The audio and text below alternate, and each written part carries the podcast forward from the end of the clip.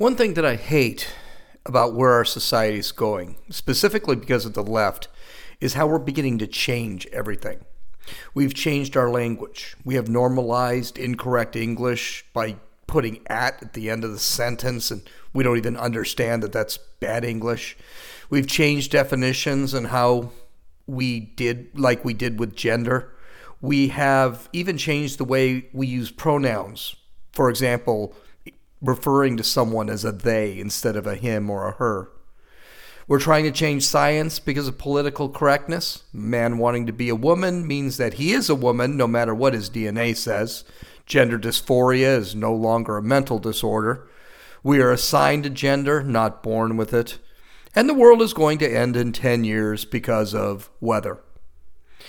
But the worst thing we're doing is changing the history of the United States without adding context to the history of the world. The revision of our history is enunciating our dark moments without acknowledging our successes. The goal of this is to emphasize the failure of the United States and all its systems. Enter the 1619 Project. This is Gene, and you're listening to Dumbasses Talking Politics. Hey, hey, this is Gene. Welcome back to Dumbasses Talking Politics on this special Sunday edition that we're going to have today.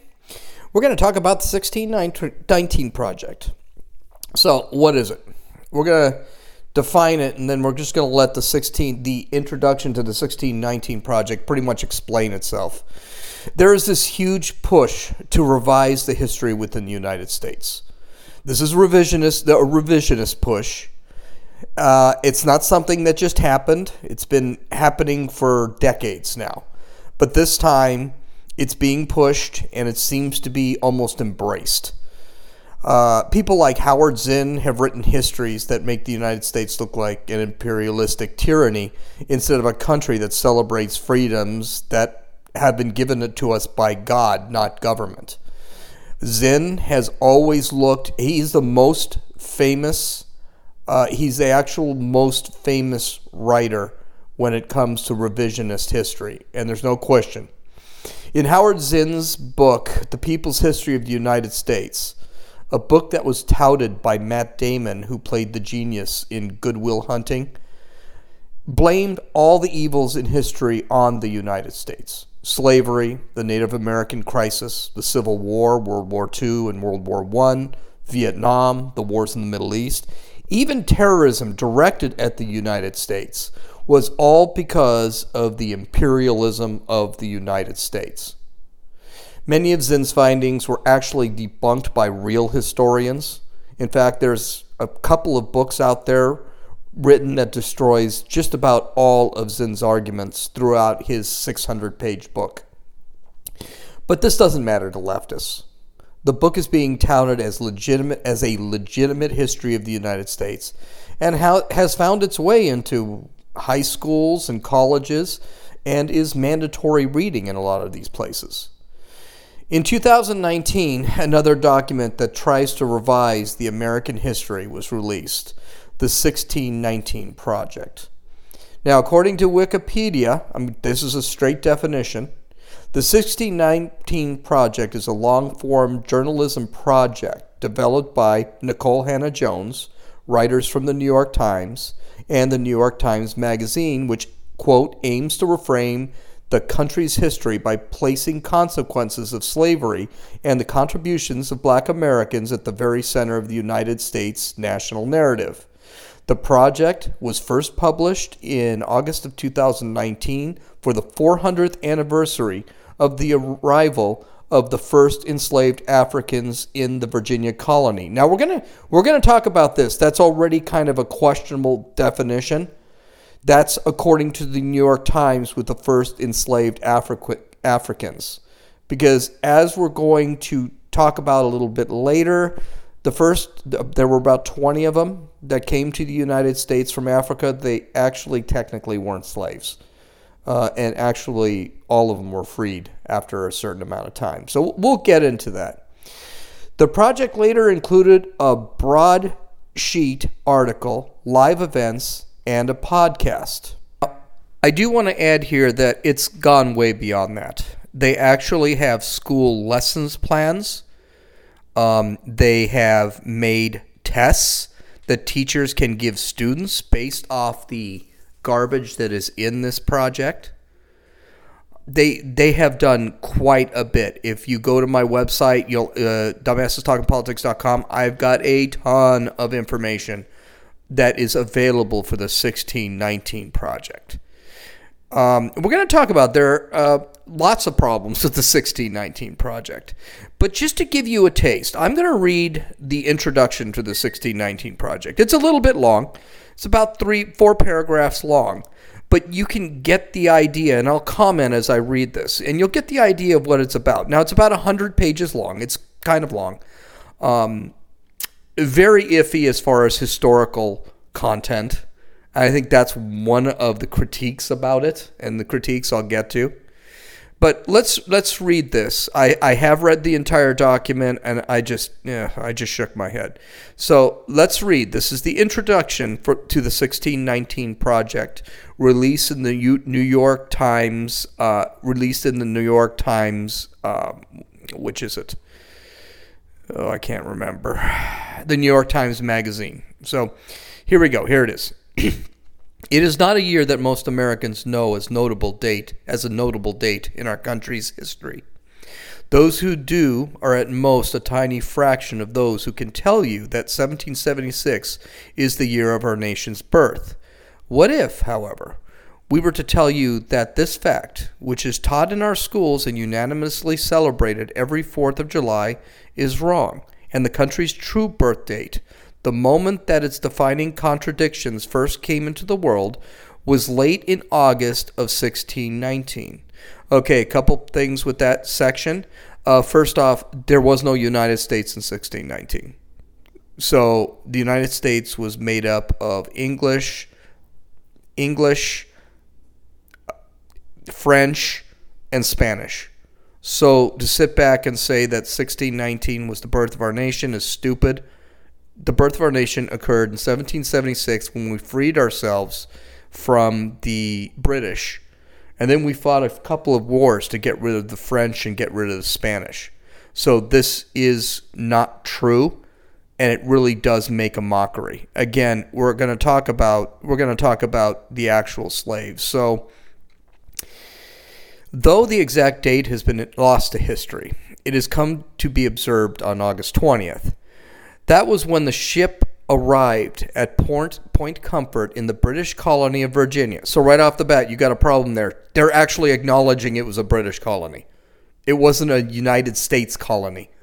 So, you can see there's lots of contradictions. And as a matter of fact, if you read this whole thing, there's just way too much contradiction.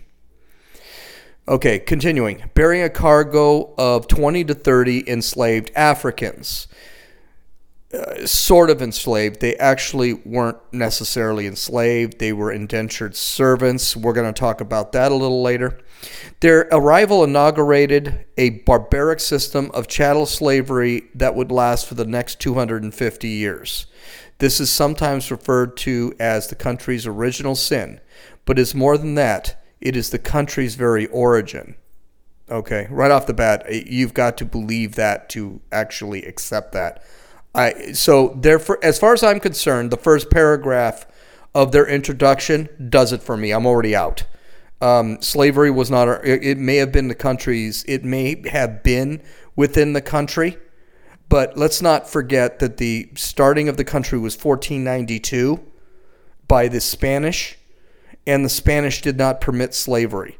So it was over a hundred years but we got to forget about Columbus. And, and, by the way, Columbus was no angel. Columbus actually served time for enslaving, I believe they were Haitians, and sending them back to Spain. So Queen Isabella actually did put him back, put him into jail for doing that. And Queen Isabella did free the slaves that uh, uh, Columbus actually sent back to Spain. So if you really want to get crazy, you'd have to say 1492 was the beginning of our country. But they can't do that. It's always about one group. So I'll continue on. Out of slavery and the anti black racism it required, grew nearly everything that has truly made America exceptional its economic might, its industrial power, its electoral system, diet and popular music, the inequities of its public health and education, its astonishing penchant for violence, its income inequality, the example it sets for the world as a land of freedom and equality, its slang, its legal system, and the endemic racial fears and hatreds that continue to plague it to this day. The seeds of all that were planted long before our official birth date. In 1776, when men known as our founders formally declared independence from Britain. There is so much wrong with that paragraph I, I can't even go into it because we're going to go into it with the rest of the podcast. But one of the things I want to point out, she's saying that, and this was written by Nicole Hannah-Jones. So I do want to, um, freedom and equality. It, it, sets the world for freedom and equality. Um, popular music, astonishing. Well, I mean, economic might, industrial power, or electoral all the things that she's mixing the bad with the good. By the way, we're not the most violent country in the world. We're not imperialistic. None of that is a thing. But she also mixes some really good qualities of the United States. So our economic might, they want to change our economic system. So if we're so powerful economically, isn't that a good thing? But they don't acknowledge that. Our industrial power, our industrial power was there when slavery was over. Now, granted, there was Jim Crow and that was bad, but our industrial power was already there. That's a good thing, but they want to get rid of that. The electoral system. She's saying that this is a good system. Well, if it's a good system, why do you want to get rid of it? And then she goes into all of the negative stuff. And by the way, this is a typical writing technique. You go into the negative stuff so that people remember the negative. They don't remember the industrial power, the economic might, the great electoral system. They remember we're a country of violence and racial blah, blah, blah. Okay? So let's continue. The Goal of 1619 Project, a major initi- initiative from the New York Times that this issue of the magazine inaugurates, is to reframe American history by considering what it would mean to regard 1619 as our nation's birth year. This is important. Nicole Hannah-Jones and the New York Times are saying that this is revisionist history. They are calling this revisionist history. It is to reframe American history. In other words, it's to change American history. I continue. Doing so requires us to place the consequences of slavery and the contributions of black Americans at the very center of the story. We tell ourselves about who we are as a country. Perhaps you need some persuading. This issue contains essays on different aspects of contemporary American life, from mass incarceration to rush hour traffic, that have their roots in slavery and its aftermath. So right off the bat, I, have got some real issues here. Mass incarceration really has nothing to do with race. And mass shootings and, and the shootings, they keep saying cops are killing black people. That's not happening. Um, I just read an initial report from the uh, Justice Department that said that 19 blacks were killed by guns, by police shootings last year, which was down from 2019. This this whole thing is just really dumb. Uh, rush hour traffic is now slavery. Uh, do, do you do you see the problem already? So let's go. We're going to continue on. Each essay takes up a modern phenomena, familiar to all, and reveals its history. The first, by the staff writer Nicole Hannah-Jones, from whose mind this project sprang, provides the intellectual framework for the project and can be read as an introduction. Alongside the essays, you will find 17 literary works that bring to life key moments in African American history. I do want to point out those 17 uh, um, African American history notes. Yeah, they're coming from reporters and like sociologists. I think there's a historian in there here and there, but they're like a Howard Zinn like historian. So we got to be careful with who's writing this stuff. I mean, I can make up a history of the United States right now. So, okay, continuing. These works are all original compositions by contemporary black writers who were asked to choose events on a timeline of the past 400 years. The poetry and fiction they created is arranged chronologically throughout the issue, and each work is introduced by the history to which the author is responding. A word of warning there is gruesome material in these pages. Ooh. Material that our readers will find disturbing. That is, unfortunately, as it must be. American history cannot be told truthfully without cl- a clear vision on how inhuman and immoral the treatment of black Americans has been. By acknowledging this shameful history, by trying hard to understand its powerful influence on the present, perhaps we can prepare ourselves for a more just future. That is the hope of this project.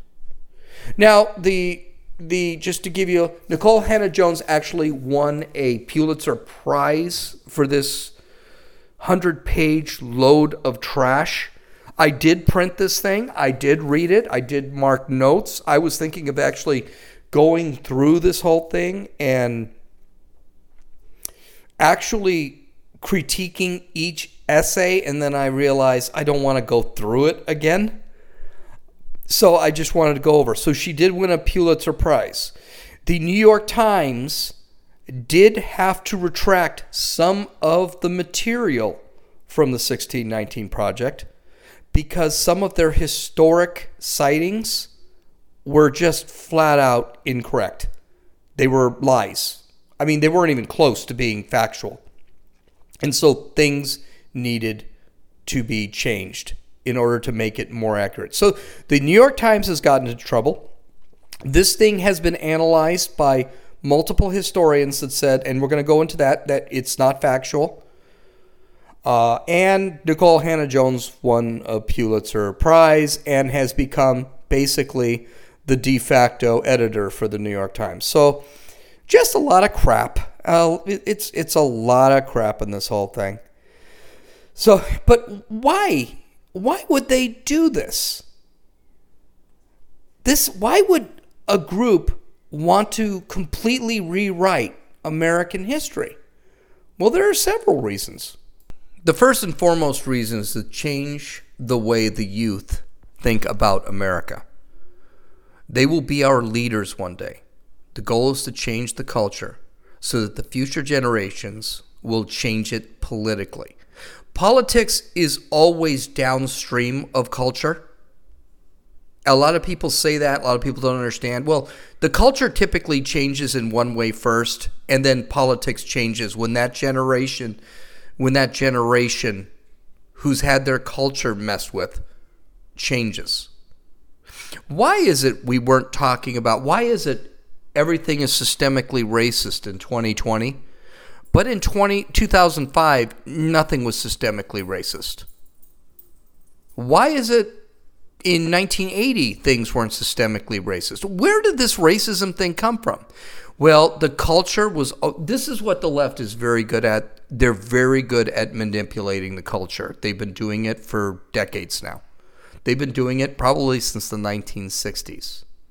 The 1619 Project is trying to change the culture, and the best way to do that is to create a tool that rewrites American history that can be taught in our schools.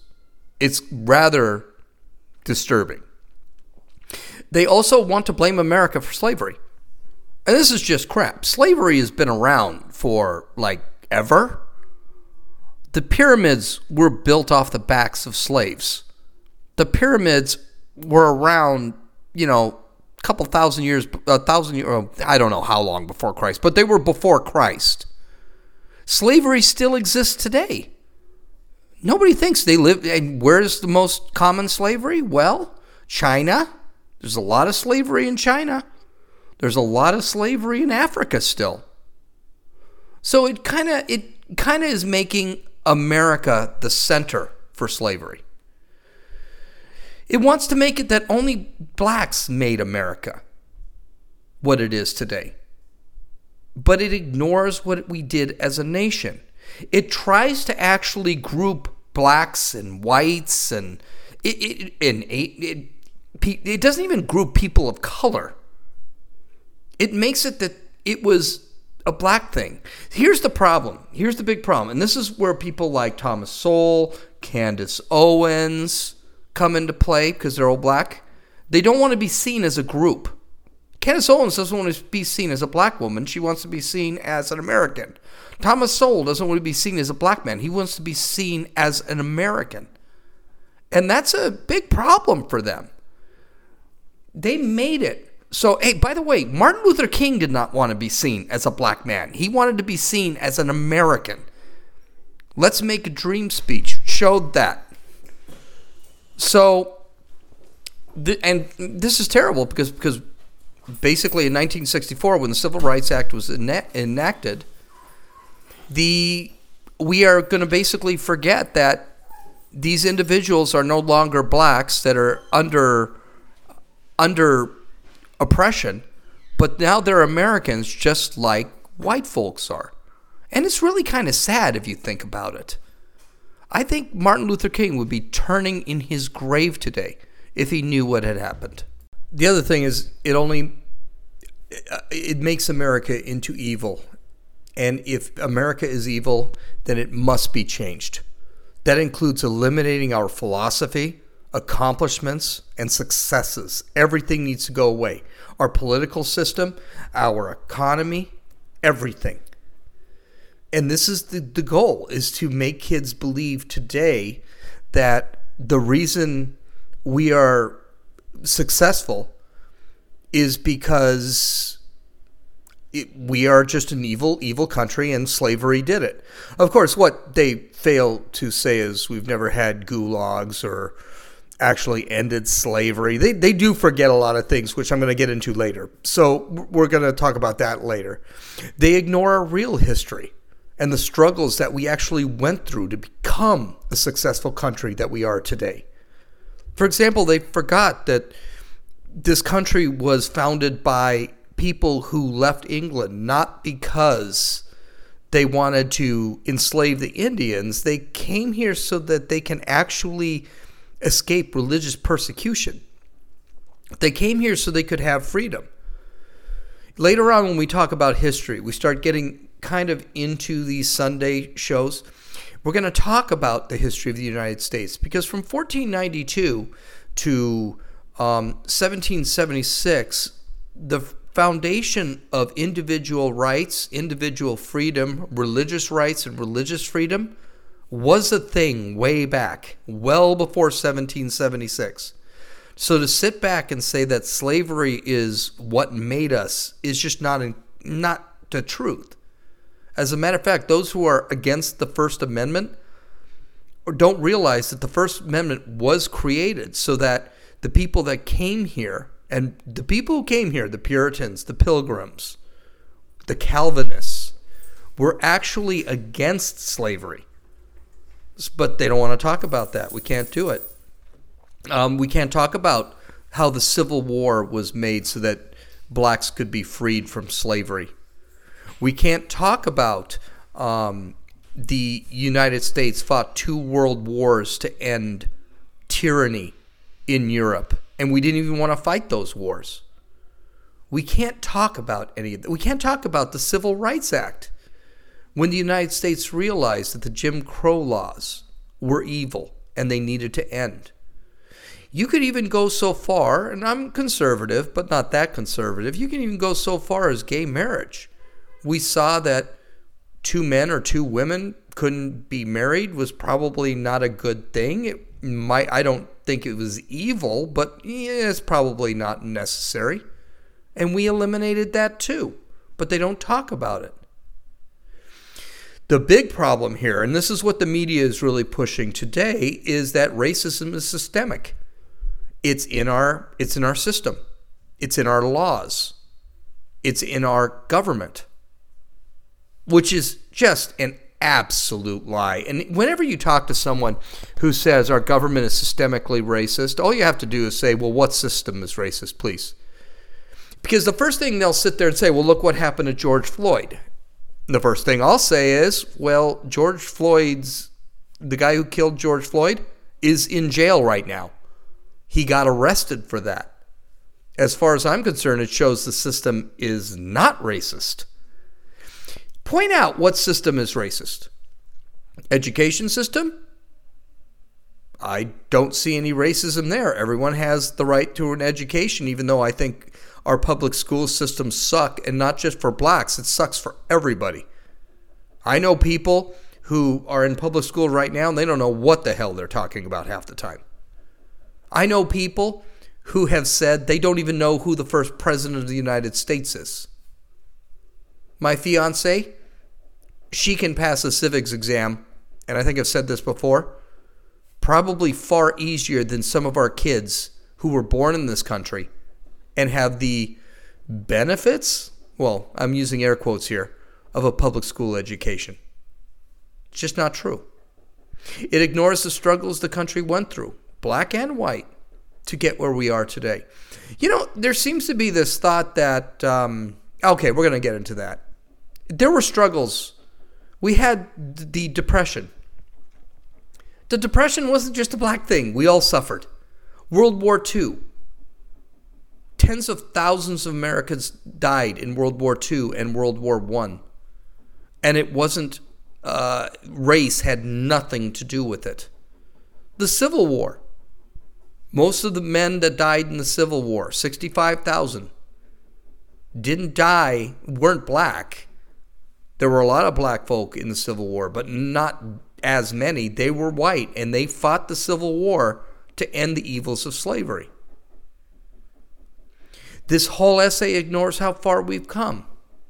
We came from Columbus and the pilgrims riding in a boat that could barely make it across the Atlantic onto the United States. Pilgrims couldn't even use any had, had no knowledge of how to raise agriculture worked with the indians to figure out that's where that's where the uh, thanksgiving come from came from worked with the indians to figure out what can grow here and what can't we learned how to cook from the indians and they're another group that is continually, they continually point to say we dem- no, we worked with the Indians for a very long time. And I've already said in other episodes that, you know, I am not one of these guys that buys the whole we killed all the Indians, blah, blah, blah. I don't get it. The other thing this does is it demonizes the entire race, the white race. This is a document on black supremacy and is very dangerous. When you demonize someone strictly by the color of their skin, you end up with slavery, gulags, and holocausts.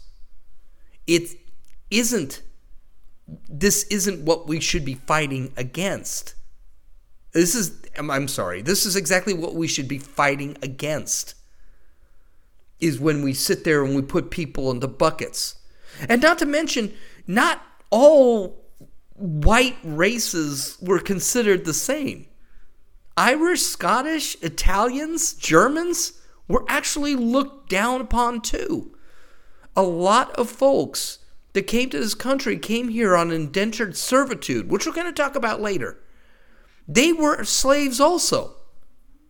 So it's it's just it's really short-sighted, it's tunnel vision to sit back and say that, well, this country, whites always had it good and blacks always were victimized. It just wasn't true.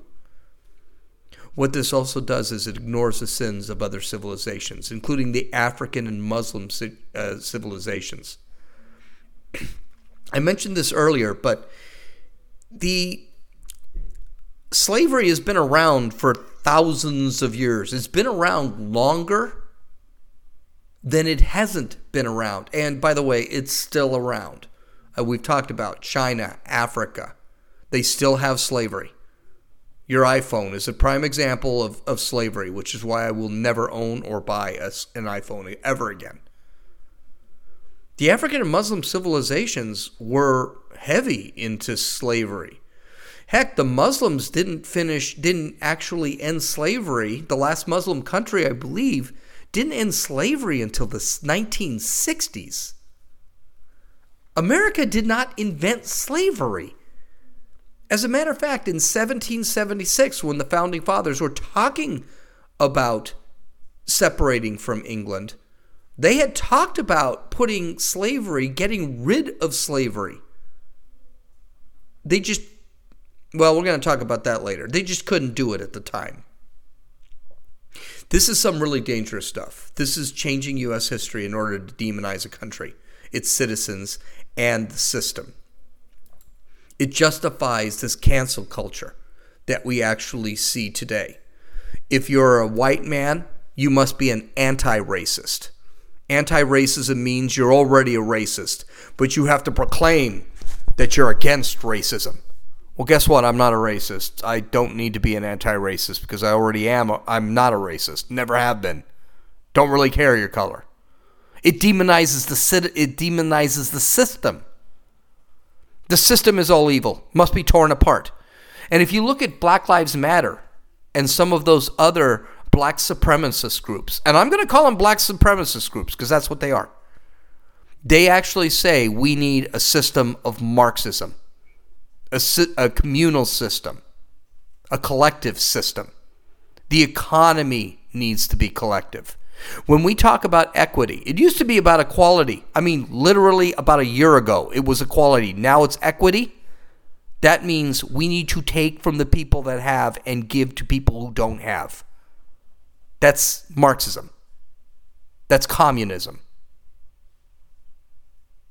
Promotes a complete change of the system of the most successful country in world history. That's another thing. It's you want to change something when it ain't broke? What country do these people want to live in? If you want to you don't like the country, that's fine. You can go to another country. You're free. you have that freedom, unlike the Soviet Union where you couldn't leave the country. They actually built a wall and shot people who tried to leave the Soviet Union. They actually kill people who try and leave Cuba. They kill people who try and leave North Korea. It justifies the persecution of the people who don't agree with you. We're hearing this right now.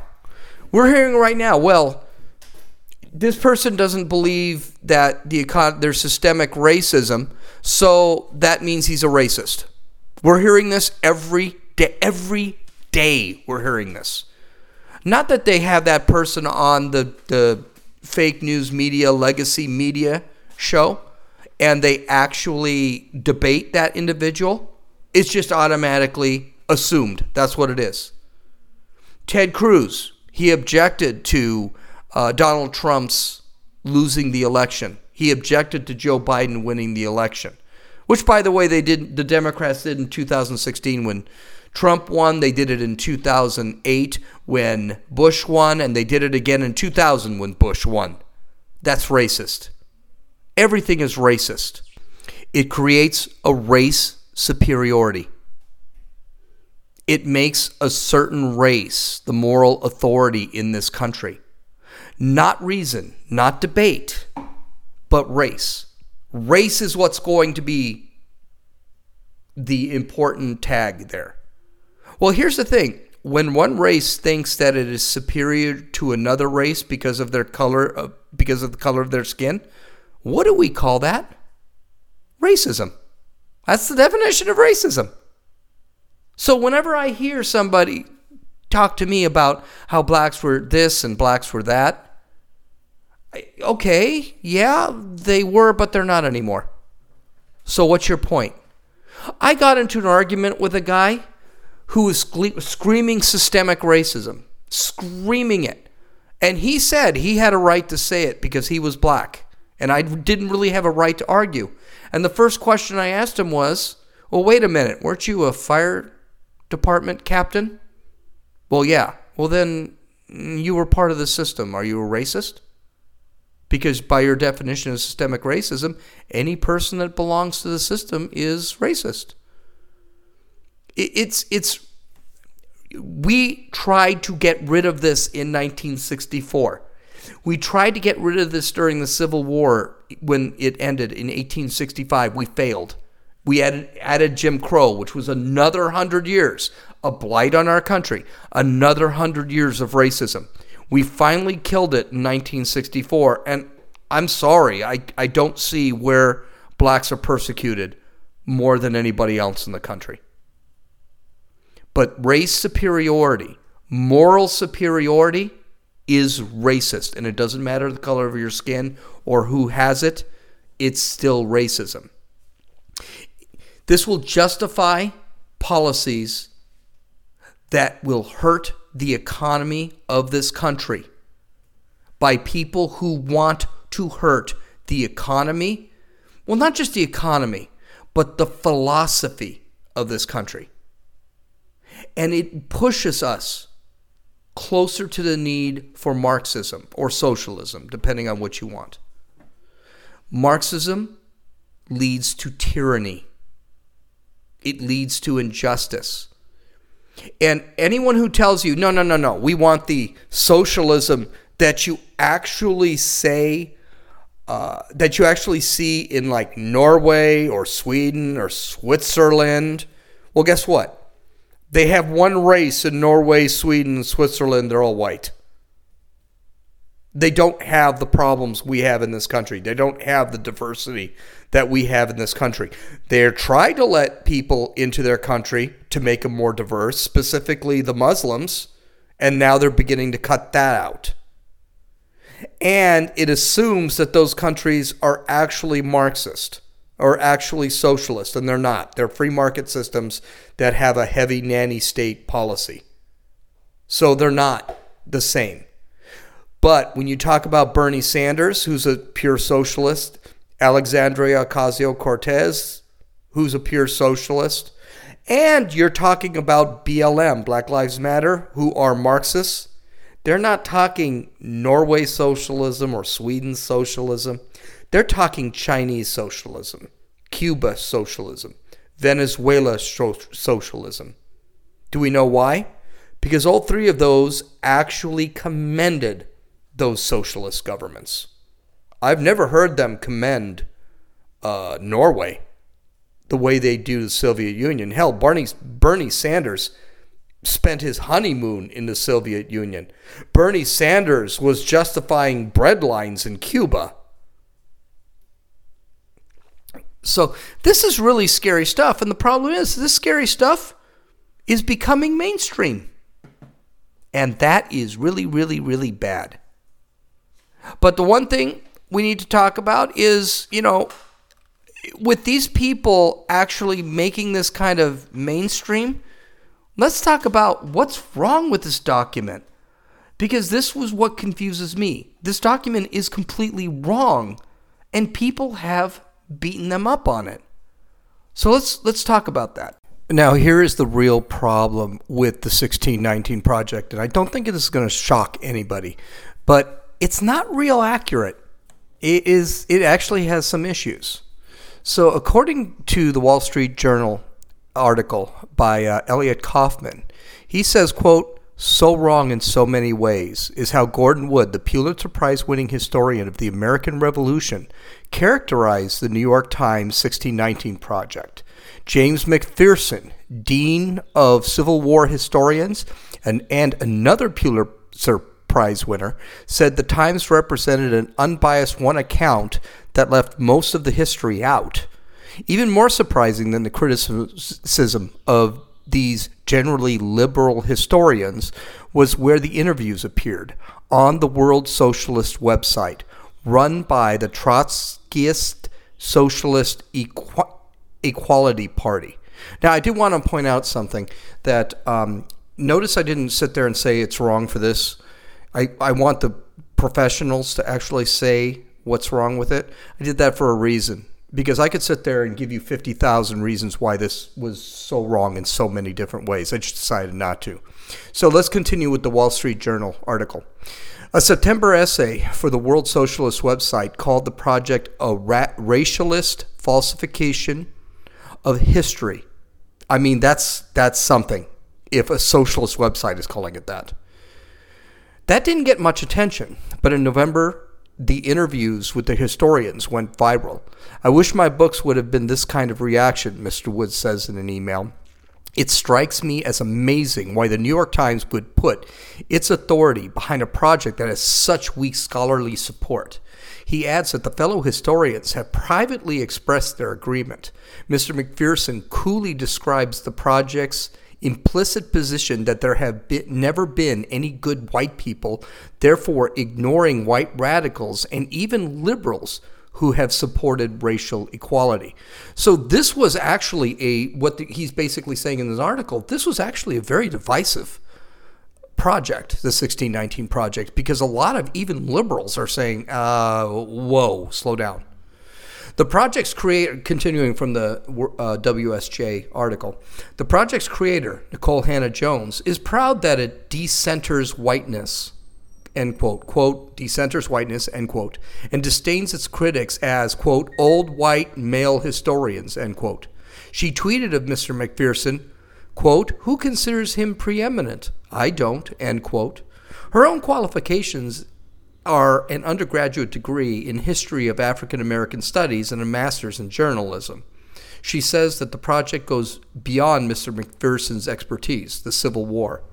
Quote, for the most part, she writes in a lead essay, black Americans fought back alone against racism. No wonder she'd rather not talk about the Civil War. I mean, that, I, I, I know it was kind of, I took three paragraphs out of that article, but that does say something. This is the problem with the 1619 Project. It actually hides history. The Civil War was history. The Civil Rights Amendment in 1963 or 64 was history. Jim Crow, just like Jim Crow and slavery were American history. I don't think we should ignore those either. I think we should really learn from them. But it really shows you something what Nikole Hannah-Jones was actually doing. When con- called out by the socialist organization, Nikole Hannah-Jones doubled down using her race as a justification. Listen to this. This is awesome. To the Trotskyists, Miss Hannah-Jones writes, quote, You all have truly revealed yourselves for the anti black folks. You really are. She's calling socialists and communists. Trotskyites are pure communists. She's calling them anti black. Okay. She calls them, quote, white men claiming to be socialists, end quote. Perhaps you're guilty of being white men but they're definitely they're but they're definitely socialists. Their faction called the work. Uh, the, I'm sorry. Let me let me repeat that. She calls them quote white men claiming to be socialists end quote. Okay, perhaps they're guilty of being white men, but they're definitely socialists. Their faction called the Workers' League their faction, which was called the Workers' League until 1995, was, quote, one of the most strident and rigid Marxist groups in America, end quote, during the Cold War, says Harvey Klehr, a leading historian of American communism. So essentially, what she's saying is she's saying these people are not socialists or communists or Marxists, they're white. Again, she ignores what people are. Continuing from the article, Quote, ours is not a patriotic, flag waving kind of perspective, says Thomas Mackaman, the World Socialist Web Site's interviewer and history professor, history professor at the King's College of Wilkes-Barre, Pennsylvania. He simply recognizes that the arrival of 20 slaves in 1619 wasn't a quote world altering event, end quote and again, we're going to talk about why these weren't slaves. okay, they were indentured servants, kind of like slavery, but they would be free eventually. Slave, continuing from the article, slavery had existed across the world for millennia, and there are already slaves elsewhere in the world in what would become the U.S. before 1619. But even, but quote, even if you want to make slavery the central story of American history, end quote, he says. The Times gets it backwards. The American Revolution didn't found a slavocracy, as Hannah Jones, Miss Hannah-Jones puts it. Instead, Mr. Mackaman's telling, it, quote, brought slavery in for questioning in a way that had never been done before, end quote, by, quote, raising universal human equality as a fundamental principle, end quote. Nor was protecting slavery, quote, one of the primary reasons, end quote, the colonists declared independence, as Miss Hannah Jones claims. It's no coincidence that abolitionists rapidly won votes to end slavery in five of the original 13 states, along with Vermont and the new states of the Midwest. So basically, what she's saying is, what he's saying is, you know, social. He's not saying that socialism is bad or the United States is good. What he's saying is socialism needs to be in the United States for other reasons other than slavery. Slavery is not the reason the United States is a bad country. So let's make sure we understand that. This guy is not saying the United States is a great country. He's just saying that slavery had nothing to do with why the United States is a bad country. Considering he's a Marxist slash socialist slash communist, you got to assume his reasoning is um, capitalism, that he doesn't like it, which, by the way, is the primary focus of Marxism. It's on capitalism. It's not actually on anything else but our economic system. Continuing, Miss Hannah Jones insists, quote, anti-black racism runs in the very DNA of this country. Mr., uh, end quote. Mr. Mackaman calls that claim, quote, anti-historical, end quote, proving it requires it requires her to belittle the most progressive declaration of modern history, quote, that all men are created equal, end quote. Miss Hannah Jones calls this a quote lie, end quote, and claims its drafters didn't believe it. The abolitionists disagreed. We're going to talk about the abolitionists too. So did Martin Luther King. He saw it as a quote promissory note end quote.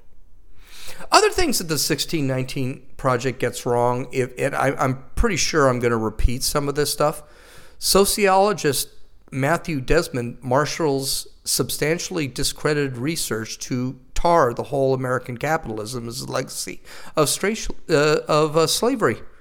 Legal activist Byron Stevenson presents the war on drugs and broken windows policing as successors to lynching, the black codes, and other white strategies of racial control. None of this happens anymore. Joseph Kishore, the Socialist Equality Party's national secretary, says the 1619 Project is aimed at legitimizing the politics of the Democratic Party and at dividing the workers by race, which is exactly what socialists don't want to do. Socialists want to actually get all the workers against the minority government and against the minority capitalists. That's what they want. They don't want the workers to be divided by blacks, Hispanics, whites. They want to jo- join all of them. The other issues of the 1619 project come from The Atlantic, far from a right wing publication. They did try to ease the conflict, but pointed out that the conflict was started by real historians who had issue with the layman's history created by the document. Several this is a quote from this is a, a couple paragraphs from the Atlantic. Several weeks ago, the Princeton historian Sean Wilentz, who was critici- who, who had criticized the 1619 project's quote cynicism end quote in a lecture in November, began quietly circulating a letter objecting to the project and some of Hannah Jones' work in particular. The letter acquired four signatories: James McPherson, James McPherson, Gordon Wood, Victoria Bynum, and James Oakes, all leading scholars in their field. They sent the letter to three top time, New York Times editors and publisher A.G. Sulzberg on December 4th. A version of the letter was published on Friday, along with a detailed rebuttal from Jake Silverstein, the editor of Times Magazine. The letter sent to the Times says, "We applaud the efforts to quote. We applaud the efforts to address the foundational cred, cred, uh, centrality of slavery and racism in history, end quote, but then veers into harsh criticism of the 1619 Project. The letter refers to, quote, matters of verifiable fact, end quote, and, quote, cannot be described as interpretation or framing, end quote, and says the project reflected, quote, a displacement of historical understanding by ideology, end quote. Wilentz and his fellow signatories didn't just dispute the New York Times uh, New York Times Magazine's interpretation of the past, but demanded corrections. And the New York Times did it. Americans need to believe that, as Martin Luther King said, the arc of history bends towards justice. And they are rarely the kind uh, to those, and they're rarely kind to those who question whether it actually does. The problem with this whole thing is there has never been justice done to blacks. Martin Luther King didn't believe that in 1964. So this goes completely against everything that the real civil rights activists in the 50s, and heck, you can go way back. You can go back to the 1900s. You can go back to the 1800s when abolition, the abolition movement kicked in. That people were not trying to end slavery, as Nikole Hannah Jones wants to point out, and she skips all the history. These people wanted this whole thing to end, and this is an attempt to say that never happened and slavery never ended. And all it does is skips history. Now it's time for my opinions. And I wrote this long before a lot of the other things I wrote. Um, what does this document ignore? And understand something. I'm not a historian by any stretch of the imagination, but I, I love American history. This is going to also give you some things that I actually held back in the beginning of this really long podcast. Okay, the first thing, from a history standpoint, the Africans were brought over in 1619. Um, they weren't slaves, they were indentured servants. Now, being an indentured servant sucked too, but it wasn't limited. It wasn't. Uh, it wasn't uh, concentrated on blacks. Whites from England, Ireland, Germany, uh, Spain, not well, not Spain because they did. Um, other countries, Ireland, uh, Scotland, they were all Italy. They were also considered indentured servants. Now, indentured servitude was bad. Uh, it was considered slavery, and no matter who you were, whether you're white, black, green, yellow, you still could have your rights taken away. But the reality is, once they were finished their term, they were freed and usually given land. Of those blacks that were brought to the United States, a lot of them ended up with land after they were freed. They were able, and a lot of those blacks actually ended up owning slaves. So it is not necessarily true that those slaves that came over here were actually slaves. They were probably indentured servants.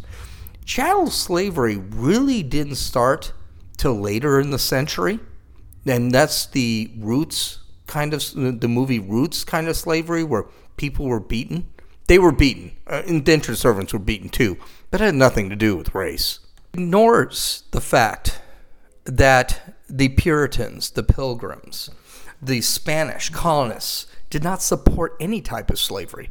Christopher Columbus actually got into trouble with Queen Isabella of Spain for sending her, I think it was 500 Haitian slaves he was arrested, he was put in jail, and the slaves were immediately freed and sent home. The he was eventually released. He didn't think he was going back to the uh, United States after that. So it, it's not like everyone was just like, hey, let's do slavery. It ignores the fact the founding fathers did debate about ending slavery with the new Constitution. George Washington actually freed his slaves. Slavery is mentioned in the Federalist Papers. It was debated. But because the South depended on slavery and the Union needed to remain unified, the founding fathers thought that this was just flat out not the time to ban slavery during before the Revolutionary War. But the abolitionist movement, which again is missed, picked up steam in the late uh, 18th century and early 19th century, well before the Civil War, to the point that actual laws were made that banned slavery in new states. Only the southern states and certain southern states could have slavery. It ignores the individual and puts individuals into groups based on race. The Socialist Party in the United States doesn't like this, as I, we've talked about earlier. This is, by the way, evil. This is racist. This is this was done during slavery and Jim Crow. It was done in Nazi Germany by Hitler with the Jews. It was done in Cuba by the leftist revered Che Guevara when he stuck people who were gay or he thought he was gay into concentration camps. It's done in China right now with the Uyghurs. This is evil, and nothing good can come of this. Likewise, it groups whites as a single race, and all of us have that same white privilege. This is racist, and it's just flat out not true. It doesn't acknowledge that whites also were in their little own castes within the United States. Germans, Irish, and Italians were all white ethnicities. And let's not forget the Jews. But were seen as a lower class compared to the Northern European race, which was the English. They were treated pretty badly, and they couldn't get them, their, themselves good jobs or own land. Jews, also considered white, which they are, were treated with disdain and hated. But none of that matters as long as they're all white and no one sits back and pushes back on this. White people are bad. It ignores the individual capacity of, an, of the person itself. If a black man can only get a job as a ditch digger, it's because of racial inequity or racial inequality. You notice they don't use inequality anymore, they use inequity. If a white man is a ditch digger, it's just ignored. They both have problems, their capacity. And it also ignores uh, people who are put in prison. There are more white people in prison than there are black people in prison. But the black person's in prison because of racism. Yet the white person's in prison, we just ignore that. That's a horrid problem with this document altogether. And that's why I have a hard time even even acknowledging it. This is another thing. If there's systemic racism in the United States, where is it? You can't say the police department. When Derek Chauvin sat on the neck of George Floyd, um, he wasn't released. He's still in jail as we speak. And what evidence is there? We were systemically racist before the Civil Rights Act, but where is it now? It ignores the times that have changed the history, that have changed, and that history in the United States was flat, which means we were racist in 1619 why we weren't racist in 1492, I don't know. But we were racist in 1619, and that same level of racism is today. According to the 1619 Project, blacks have it just as bad today as they did during slavery and Jim Crow. This is just ridiculous. It states that all technology and feats achieved by the United States has been enabled, enabled by slavery giving blacks credit in areas that are just not true or actually just had nothing to do with slavery. The light bulb was a prime example. It was said that a black man, I don't know his name, invented the light bulb. Well, no, Edison invented the white light bulb. He was a white guy. The guy who worked with the light bulb was a black guy, but he improved the filament within the light bulb. So instead of saying that a black man was able to engineer a better light bulb, they said he invented the light bulb, and a white man shouldn't take credit for this. This is just so wrong. And it's changing everything about history. And it's also completely ignoring what these what black people did to help our society get better. And we've also got things like electricity, spaceflight, the internet, computing, cars, technology, astrophysics, the plane, and jets, and other forms of technology that had nothing to do with slavery. But I guarantee you there was a black man there. And it had nothing to do with inequity or inequality or anything like that. By the way, the first black man in space, the Challenger. I so it's kind of like where is this slavery that we're talking about? We've been kind of fixed on this for 50 years and none of this stuff is being touted. So basically, the black man made everything but when black men actually made something, and I say black people, but it, because there are black women too, but when black men did do something, it's pushed down because you can't have that kind of equality between a white engineer and a black engineer, even though there was equality between a black engineer and a white engineer. The document has no problem stating that America has done wrong, but ignores what America has done right throughout history to fix our sins. The Civil War, women's suffrage, reparations for the Japanese interned during World War II, the Civil Rights Act, which ended the Jim Crow laws. These never happened, and if acknowledged as significant times in American history, would have made America look like, well, we've done really bad things and we've tried to fix it. I'm saying we shouldn't ignore the stains of American history. I'm just saying we shouldn't ignore the good things American history did to try and put a little seltzer on those stains. It also brings up that rich black culture and how it affect also brings up the rich black culture and how it affected American culture. Now this is true. Blacks have a great culture. I embrace black culture. I love the dance, I love the blues, I love the jazz, I love the literature. But American culture seems to be forgotten. Whites had some culture also. Mark Twain, Edgar Allan Poe, John Wayne, Elvis might have something to say about having an effect on culture. It ignores the successes that blacks have had in this country and even says that those people are still being victimized. Oprah Winfrey is worth a billion dollars. Would she have done that in another country? Would she have done that in this country if it wasn't for the if she was black? If there was systemic racism, would she have done that in this country?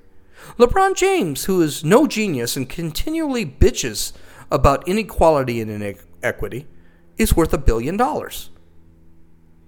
Would he have done this in any other country? I mean, the guy's got a high school degree and he throws a basket through ball, throws a ball through a hoop and can dribble really fast and is really tall. If there was systemic racism, racism, would he be worth a billion dollars?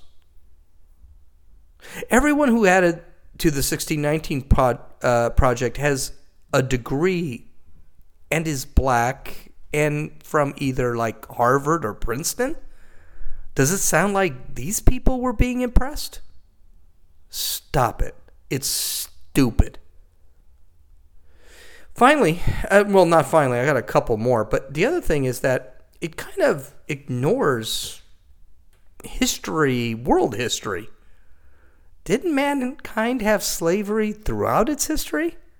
Weren't the pyramids of Egypt built from slave labor well before Christ was born? Weren't the pyramids of Mexico and South America by the Incas and the Aztecs, or the Aztecs and the Incas, built on slave labor? Doesn't China still have slave labor? You're not sure if China has slave labor? Where the hell do you think you got your effing iPhone from? By slave labor in China. Finally, why is there an equity problem in the black community? Why are blacks not earning as much as whites or Asians? Oh, oh, it's this is not finally. Why are blacks jailed in disproportionate numbers than any other race, including Hispanics and Asians? Because systemic white race, because of systemic white racism.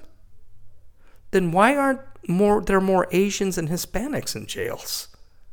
I mean, if whites all hate people of color why are there system uh, systemic or by population, more blacks in jail than there are Hispanics. Asians don't make up even a statistical representation in jails. Why are white men still the majority in jails and prisons? And what are the examples of unjust imprisonment? You mean to tell me there's 25, 24% of blacks in prisons? So, can you point to a number of blacks that are actually unjustly in prison? None of this is answered in this document. None of this has ever been answered anywhere. It's just stated, and that's it. So it's got to be absolutely true. I'm not sure who said this, but out, but outside of 2 plus 2 equals 4, math can be manipulated to show that what show whatever you want to show. Physics, with the math in the right places, can prove that an elephant can hang off a cliff with its tail tied around a daisy. Well, so can history. As a matter of fact, with history, it's easier. Oh, by the way, I think that movie was JFK. I, I, would have to watch the movie again. I haven't seen it in years because JFK has been disproved. So this is pure revisionist. The 1619 project is pure revisionist history. They admitted in the introduction. The document admits it. It's a revising of history to teach the truth that BLM and black activists want you to know. The problem with revisionist history is it adds what histo- quote historians end quote want you to know and leaves out what they want you to forget. The problems with the 1619 project, it adds stuff that flat out isn't true and leaves out most of the true American history. I think it's a good idea to go through all of the history in the New World in the United States the good, the bad. I think the U.S. I think U.S. history starts well before the discovery of the New World. Uh, uh, well before with the discovery of the New World. I think Christopher Columbus should be brought into this whole thing. I mean, everyone wants to eliminate Christopher Columbus, and he did some bad things. His soldiers did some bad things. And I don't think we should ignore that. This document is to change our culture. It is to teach our children the fallacy that the United States is evil, always has been, always will be, always will continue to be. The United States is systemically racist and the left wants the philosophy bled into this philosophy bled into the institutions, the news media, the entertainment industry, and especially the education system. That way, once the culture has begun to accept this, it's a short trip uh, to uh, politics actually beginning to accept this. And then you have laws. How far are we from this? Not far. Because once in politics, the system can be changed. The left wants to counter systemic racism by, you got it, implementing systemic racism. But it's going to be the right groups that actually are not are racist, not the wrong groups, in this case the whites. Let's listen to Joe Biden, who in this statement is actually promoting systemic racism. Our focus will be on small businesses on Main Street that aren't wealthy and well connected, that are facing real economic hardships through no fault of their own. Our priority will be black, Latino, Asian, and Native American owned small businesses, women owned businesses, and finally having equal access to resources needed to reopen and rebuild but we're going to make a concerted effort to help small businesses in low income communities, in big cities, small towns, rural communities that have faced systemic barriers to relief. Think of the mom and pop owner with a couple of employees who can't pick up the phone and call a banker, who doesn't have a lawyer, an accountant to help them through this complicated process, to know if they're even qualified, or who simply didn't know where where this relief is available in the first place. We went through this down when we were trying to bring when we brought Detroit back off its knees. And as we saw in this morning's job report, Restaurants, bars, and hospitality industry have been slammed by this virus. We're going to direct relief to those businesses and others that have been so badly hit, hit the hardest. We owe them that support to help them get through the other side of this crisis. Folks, that is promoting systemic racism.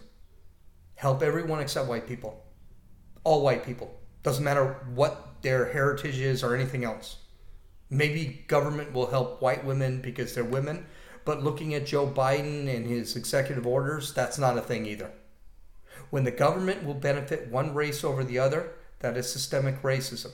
When a government takes the moral authority of one race over another, that is systemic racism. When a government supports the change of history to demonize a specific race, that is systemic racism. How do we know that? Because we've done it already. We did it. We demonized blacks for 200 years. We did it during slavery. We did it during Jim Crow. We did it. And we realized it's wrong. We did it already. We didn't allow women to vote because we saw them as the inferior sex. We got rid of that because it was wrong. When the Japanese were interned during World War II, World War II, we took their homes away, we took their property away, we took their businesses away. We gave them reparations and released them. Why? Because it was wrong. When Jim Crow was holding blacks from being able to vote, from being able to truly be equal as individuals. What did we do? We ended Jim Crow by signing in the Civil Rights Act. Why? Because it was wrong. When the government supports a change of history to demonize a race, that is systemic racism. But when the government contem- condemns and prosecutes white rioters at a Capitol building, but ignores the $3 billion of damage done by BLM and Antifa rioters because of racial justice, that is systemic racism. So, what do we do now? If we're concerned about these events that are happening right now, what can we do as citizens? First things first, read the Bible and go to church. Many of our philosophies in the United States are based on Judeo Christian philosophy. Our rights came from God, not government. Government wants to eliminate God because when you eliminate God, then government becomes God. You might as well know what God said. Include your children. They'll need a moral base because they're not going to get it in public schools. They're not going to get it from the media. They're not going to get it from entertainment. They're not going to get it from government. They might as well know what's going on, what is right and what is wrong. I think part of the problem we have with our kids today is they don't know the difference between right and wrong. Read the Declaration of Independence. This document defines who we are as a nation. It is never a never changing document. And for the most part, it is a secular document. They do mention God, but they don't care which God. We are to be in 2020, we are to be in 2021 what we were defined to be in 1776. Make sure your children know about it. Teach them. They won't get it in public school. They won't get it from the media. They won't get it from entertainment. Read the Constitution, the Bill of Rights, and all the amendments. This is a document that is the law of the land and gives us the exact process to lead us to what we are defined to be in the Declaration of Independence. Know that know that what is defined in the Constitution is a state's right. What does that mean? That is what's important. Federal government really has nothing to do. Federal government really shouldn't have anything to do with your life. As a matter of fact, hey, we didn't have taxes in this country till the 1900s. Why? Because the federal government is just there to basically do two things protect us from foreign interests, foreign wars, and things like that, and to solve interstate disputes. That's really about it. They can tax to raise an army, but they're not really supposed to be doing too much. States' rights are what's important. This bullshit that you hear all the time about uh, abortion being eliminated because Roe versus Wade is overturned. This is garbage. That's not going to happen. Because if the Supreme Court does things right, they sit there and say, listen, um, uh, abortion is not defined anywhere in the Constitution, period. There's not one word that says abortion in the Constitution. So therefore, the states make the law. And the only time we'll sit back and stop it is when there is something that I don't know, science. We keep hearing from the left about science, and yet science says that a baby is a baby at conception. I mean, the DNA proves that, but it. Oh, we also have uh, weird things like test tube babies and things like that, but that's not important. Teach the kids about this. They're not learning it in public schools. They're not learning it from the media, and they're not learning it from uh, the entertainment industry. The other thing I would suggest to do is devour history books. Read history from all sides. I've read Howard Zinn's The People's History of the United States. It was crappy and filled with lies. It was really annoying. It's like watching CNN during prime time. I like personally Larry Schweikart's and Michael Allen's A Patriot's History of the United States because it is far more detailed as far as the history goes. Both the positive and negative are defined and will counter the leftist narrative on history. Here's the thing with history, and this came from the movie Fury ideals are peaceful, history is violent. And also, it's very rare that history is one sided. There's always two sides there's a negative and a positive. When we talk about the Indians, when we start talking about U.S. history and the Indians, um, yeah, the Indians were beaten down. They were uh, basically systemically destroyed, but there is another side to it, a side that the U.S. history looks at. It's important to learn those both sides. You know, the Indians were doing fine when the colonists were here. They had wars, they had but the war some of the wars were started by the United States or the colonists. Some of the wars were started by the Indians. And then when the United States became the United States, some of the battles were by the United States government and their military and the others were by the Indians. There's always two sides.